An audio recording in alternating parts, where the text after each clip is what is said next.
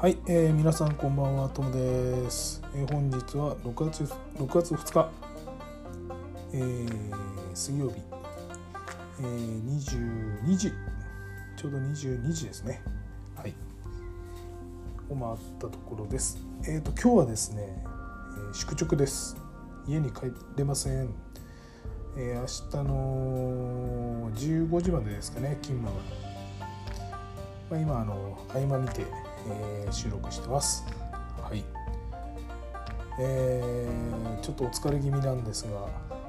疲れたところに宿直で余計疲れるんですけど、なんか今日ジメジメして暑いんですね。なんか全体が暑くてちょっと嫌だなと、蒸し暑いなと。あの情報系の機器が入ってる部屋はすごい20度管理で。涼しいんですけれども人がいるところは暑いっていう。人に厳しく機械に優しい職場なんですけれども、まあ、ちょっと夏バテまだ6月なんで夏バテはしないと思うんですけど今年も暑くなると嫌だなとマスクしながら厳しいなと思いながら今日ちょっと過ごしています。えー、それとそうですね。ちょっと雑談は後回しにしますしましょうか。長くなるとあれなんで。はい。えー、っと入門サイバーセキュリティ本日もお送りしたいと思います。え、まずはいつもの通りニュースからなんですけれども、えー、脆弱性関係ですね。えー、Firefox、えー、89ですね、え、をリリースということで9件の脆弱性を修正したというニュースが入ってます。これ iOS 版も更新されてますので、え、使用している方は、えー、ぜひこちらの方のアップデートをしてください、え、詳しくはホームページをご覧いただければと思います、え、それとですね、え、国内の主要銀行の方で SPF の利用が進むということなんですけど約7割が、えー、DMARC 未導入ということですね。でこれあの国内の主要銀行の7割がなりすましメール対策の一つであるメール送信認証 DMARC を導入していないことが分かったということです。え、日本プルーフポイントが4月に国内の主要校におけるメール認証の、え、実施状況について、調査を実施し結果を取りまとめたものだそうです。え、調査対象は日銀のほか、えー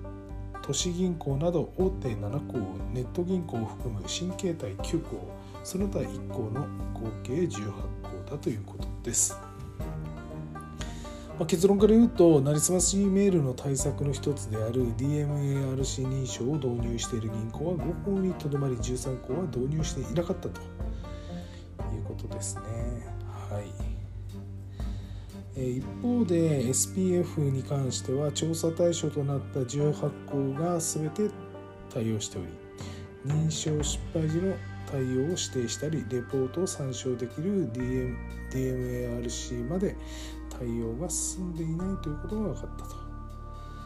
え、グローバルと比較すると、えー、フォーブスグローバル2000の金融サービス業に対する調査では47%が DMARC を導入。17%がリジェクトポリシーを指定しているということです。これちょっと非常になんか勉強になるのでプルーフポイントの、えー、ホームページをご覧いただければと思います。はい。ということですね。はい。それではその他のニュースをお伝えします。えっと、これちょっと今日の朝ニュースでやってたんですけども、えっと、コード決済サービスの D 払いですね。で、一時障害があってサイバー、えー、サーバーに不具合があったというものです。NTT ドコモの、えー、コード決済サービス D 払いにおいて約10時間半にわたり一部決済サービスが利用できなくなる障害が発生したということです。現在は回復しています。え6月1日12時え過ぎから22時半頃にかけてコード決済サービスやアプリをえ用いた予約注文サービスなどが利用できなくなったというものです。原因については調査中ではありますが、バーコードを表示するサーバーにおいてえエラーが生じていたということです。外部からのサーバー攻撃などは確認されていません。えサービスはすでに開発回復していますがアプリにバーコードが正しく表示されない場合はアプリを再起動してほしいと同社で呼びかけています。ということですね。これなんかあれですかね。サーバーとうん端末アプリが連動しなくなっちゃうんですかね。何かの表紙に。でまたアプリを再起動するとつながあのつなぎに入って、まあ、ここで成功するって感じなんですかね。ななんだろうこの障害は。急にだからなんか障害が起きるってことはサーバー側で何かしたのかなって気はするんですけどね。ただ昼間の12時過ぎからってことでなんかこんな時間にバッジとか回んないでしょうしなんだろうと。ちょっとこれも非常に、うん、結果とあ結果とか原因知りたいなと思いますね。はい、えーと、続いてですね。これは宜野湾市沖縄の宜野湾市ですね。職員が人事情報に不正アクセスをしたと。職務情報よりパスワードを推測したということです。どういうことかというと、えー、沖縄県宜野湾市は関係ない職員が人事課が管理するデータを不正に閲覧し自身のパソコンに保存していたとして同職員に対して懲戒処分を行いました。これ人事課の管理するデータは、えー、本当に適切に管理されてたのかっていうところもちょっと知りたいですね。2020年3月から2021年3月にかけて約1年ですね。同市職員が同市人事課のポータルサイトやファイルへ不正アクセスしデータを閲覧したり自身のパソコンに保存していたということです。同職員は健康推進部に所属しており業務上の権限により入手した生年月日などの情報から人事課職員の ID とパスワードを推測。業務システムにアクセスしていたと、うん、立派ですね。人間パスワードアタックをかけてパスワードを突破したってことですね。アクセスできたってことですね。同氏によれば同職員は同氏の聞き取り調査に対して自身や全庁職員の人事異動に関して興味がありアクセスしてしまったと話しており全面的に不正アクセスを認めています今回の問題を受け同氏では同職員に対し5月31日付で減給3ヶ月とする懲戒処分を実施全職員に対し同氏システムにおいて初期設定のパスワードは類推されやすいパスワードを利用している場合は早急に変更するよう求めたということです。まあ、教訓としてはあのそういうことなんでしょうね。うん、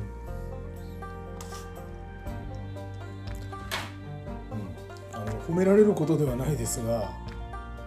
まあ本当外部にやられるより中でこういうことが起きて、まあ、みんなで考えるきっかけとなったといえばきっかけになったのかなと思うんですけれども、うんまあ、なんかそんなにパスワードってなかなか類推できないですけどね。職場で使ってるパスワードって結構元から桁数多かったり。まあ確かにあのソフト使ってパスワードアタックしてパスワードをっていうのはあるかもしれないですけどこんな人間でこんなのできちゃうってすごいですよね。ちょっと僕もこんなの想定してないんで。やるって感じですねこの。おそらく僕のパスワードは人ではちょっと分かんないと思うんですけどこれは相当油断してますよね他の職員の人ね人事課の人ね。何とも言えないですが、まあ、こういう事件もあるんだなということをあの皆さんも油断しないようにしてもらえればいいかなと思います。えーと、それと最後ですね、これはあの函館市です。えー、民生委員の閲覧名簿が、えー、市庁舎内で行方不明、所在不明になっているということですね。えー、北海道函館市は民生委員や、えー、児童委員が地域において援助活動を行うための情報が記載された住民名簿が所在不明になっていることを明らかにしました。え同市によれば17世帯24人分の氏名住所生年月日性別え俗柄などが記載されている名簿1枚が見当たらないことををですね5月13日に気づいたというものです。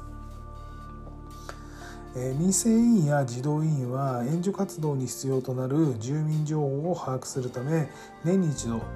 市庁舎の会議室で名簿を閲覧しており2021年は4月30日から5月17日にかけて実施したということですただ5月13日午後の部の閲覧終了後に名簿1枚を紛失していることが判明したということですね。えー、同日午前の部に対象となる名簿の閲覧はなく最後に閲覧された12日午前の部終了後の時点で名簿の枚数に不足がないことを同市職員が確認していたと枚数確認後に誤りがあった場合の可能性も考慮し紛失が発生していなかったことが分かっている5月6日以降に来庁した委員に電話で確認したが誤って持ち帰ったとする委員はいなかったということです。同市では、えー、名簿のバックアップデータを保有しており、えー、特定者を対象者を特定関係者を訪問し経緯の報告と謝罪を行ったということです。えー、名簿の紛失による業務の影響は出ないとしています。はい。まあ以上がニュースになりますね。はい。でちょっと雑談なんですけれどもあの実はですねえっと2年前からですね、まあ、セクレー3年前からちょっとあるあのネットワークあ、えっと、情報機器を、まあ、更新していたんですけれども去年ですねちょっと不具合が見つかってそれはあの1台だけじゃなくて、えー、と同時に120台ぐらいあの3年間で更新したんですけども、えーとまあ、前代対象としてですね、まあ、あの不具合がいくつか見つかったので、えーとまあ、基板周りのユニットを交換とあのディスプレイと、えー、電源は変えずに、えー、その基板が入ってるユニットだけをまあそのえっ、ー、とまあ端末はあの3分割されてる部品が3分割されて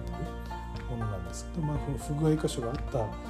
えー、その基板関係のモジュールを交換して、えー、それでまた再稼働したと。ただその時の対策がちょっと設計的にどうなのって感じだったんでメーカーに問いただしたんですけど、まあ、メーカーは大丈夫ですと。いうことでそのまま押し切られたんですね。でそこで止める理由があの止めることができなくてですね本当は止めたかったんですけどやっぱりそこの段階だけでは止められないということで一応その交換を120台やったんですね。そしたらですね2ヶ月も経たないあ1ヶ月も経たない間にまた別のあのトラブルが起きてでその間に最初は別のトラブルだったんですけどまた結局同じトラブルもともとあった基地の不具合が、えー、再発して、えー、今度また120台全体交換になるんです。でまあ当然あのそういうネットワーク系のこと詳しい方はご存知だと思うんですけど、まあ、当然これらの端末にアドレスがあって毎回その交換のためにアドレスが変わっちゃうんですね。これアドレスの登録削除登録がめんどくさいのにまた次から次に交換が入ってくるので非常に非常に厳しい状態で現場からもやめてくれって言われるんですけど、まあ、開発部署としてはもう将来のこと考えて交換させてくださいって言って交換してるんですけどまあこれがもうひどくてですねもうすごいっすよもうトラブルのデパートみたいな。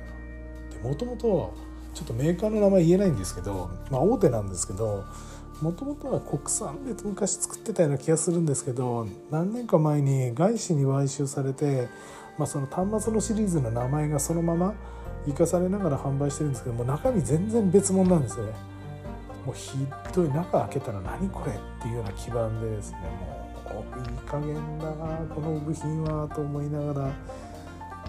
まあ、納品受けて本番移行したんですけどやっぱりダメだったとしかも一度ないならでまだしも2度もダメで、えー、もうちょっと信用できないんでメーカー呼んでちょっとこれいい加減にしろって言わないといけないなと。でしかもこのメーカーですねタチの悪いことにですねリコールじゃないって言い張ってるんですね。でリコールじゃないのは何でって言ったら人の命に関わらないことって言うんです。そういう問題ですかって問いただしてるんですけど結構ふてぶてしくてですね。もう絶対次回はもうこのメーカー選ばないなとで他にもこのメーカーを使ってるうちの委託先いるんでもう使わん方がええんではないかということでちょっとあの機種選定なんかちゃんと考えてねなんて話をしてたら急になんか全端末新品に変えさせてくださいとか言い始めてですね。もうそれも信用ならないんでちょっと今対応を見合わせてます。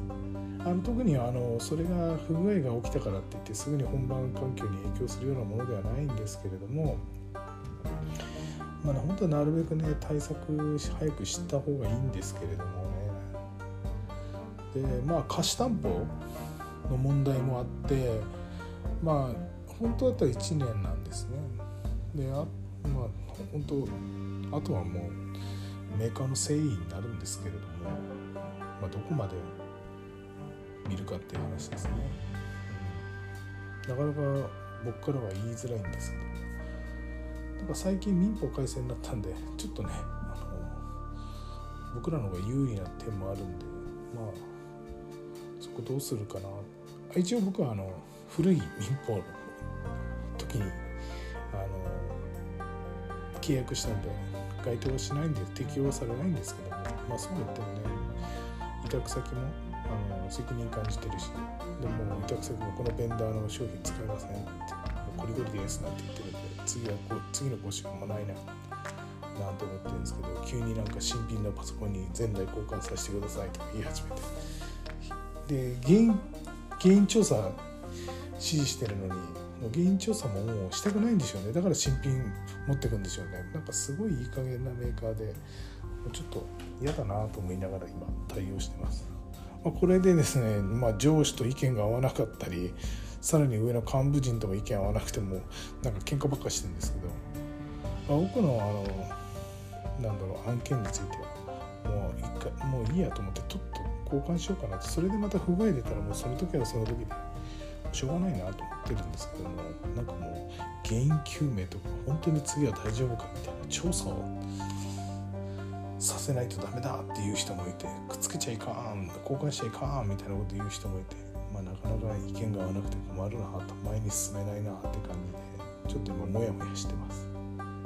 はい。まあシステム開発って難しいですね。特にあの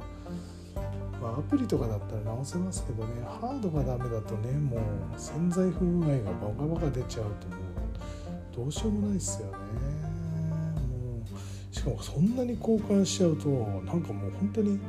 同じパソコンなのこれってこれ非互換あるんじゃないのって逆に疑っちゃうんですよね。もう違うパソコン入れられたらテストもう一回本当はやり直しですからね。とめちゃくちゃなことになってるなって感じがして。ちょっとこの辺も歯切れが悪いんですけどちょっと困ってます。なんかハードウェア障害で困ったことのある人こんな対策したよとかあれば教えてください。もう本当に泣きそうです。こんなところであんまり工数取られたくないんですよね。マンパワー取られたくないんですよね。本業が、ね、全然できない。やっぱり障害対応って、エネルギー使いますからね。で僕は発注側なんでまだいいですけどもあの委託先とかも本当お買い物してそこにアプリ載せて導入したらそのお買い物してきたものがダメだったっていう、ちょっと立場的には言えないんですけど本当は。本当気の毒だなと思ってですね、うん。まあ、本当皆さんでも機種選定っていうんですかね。その今まで大丈夫なメーカーだったからっていうのはちょっとなかなかつあの今まで通り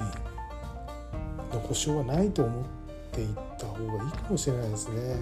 工場が変わったりとか、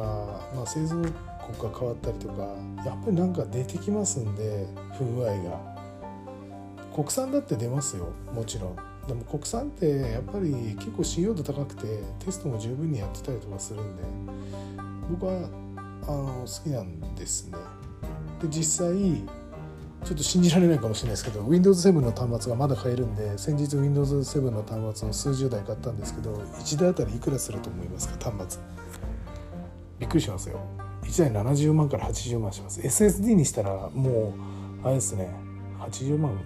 超えるかもしれないですね。でそういう端末を使ってるんですね。で使用期間は最低でも7年ぐらいですね。まあ、7年から10年の間レンジで使うんですね。その間保守もあの、えー、保守も受けれるとサポートを受けれるということなんですね。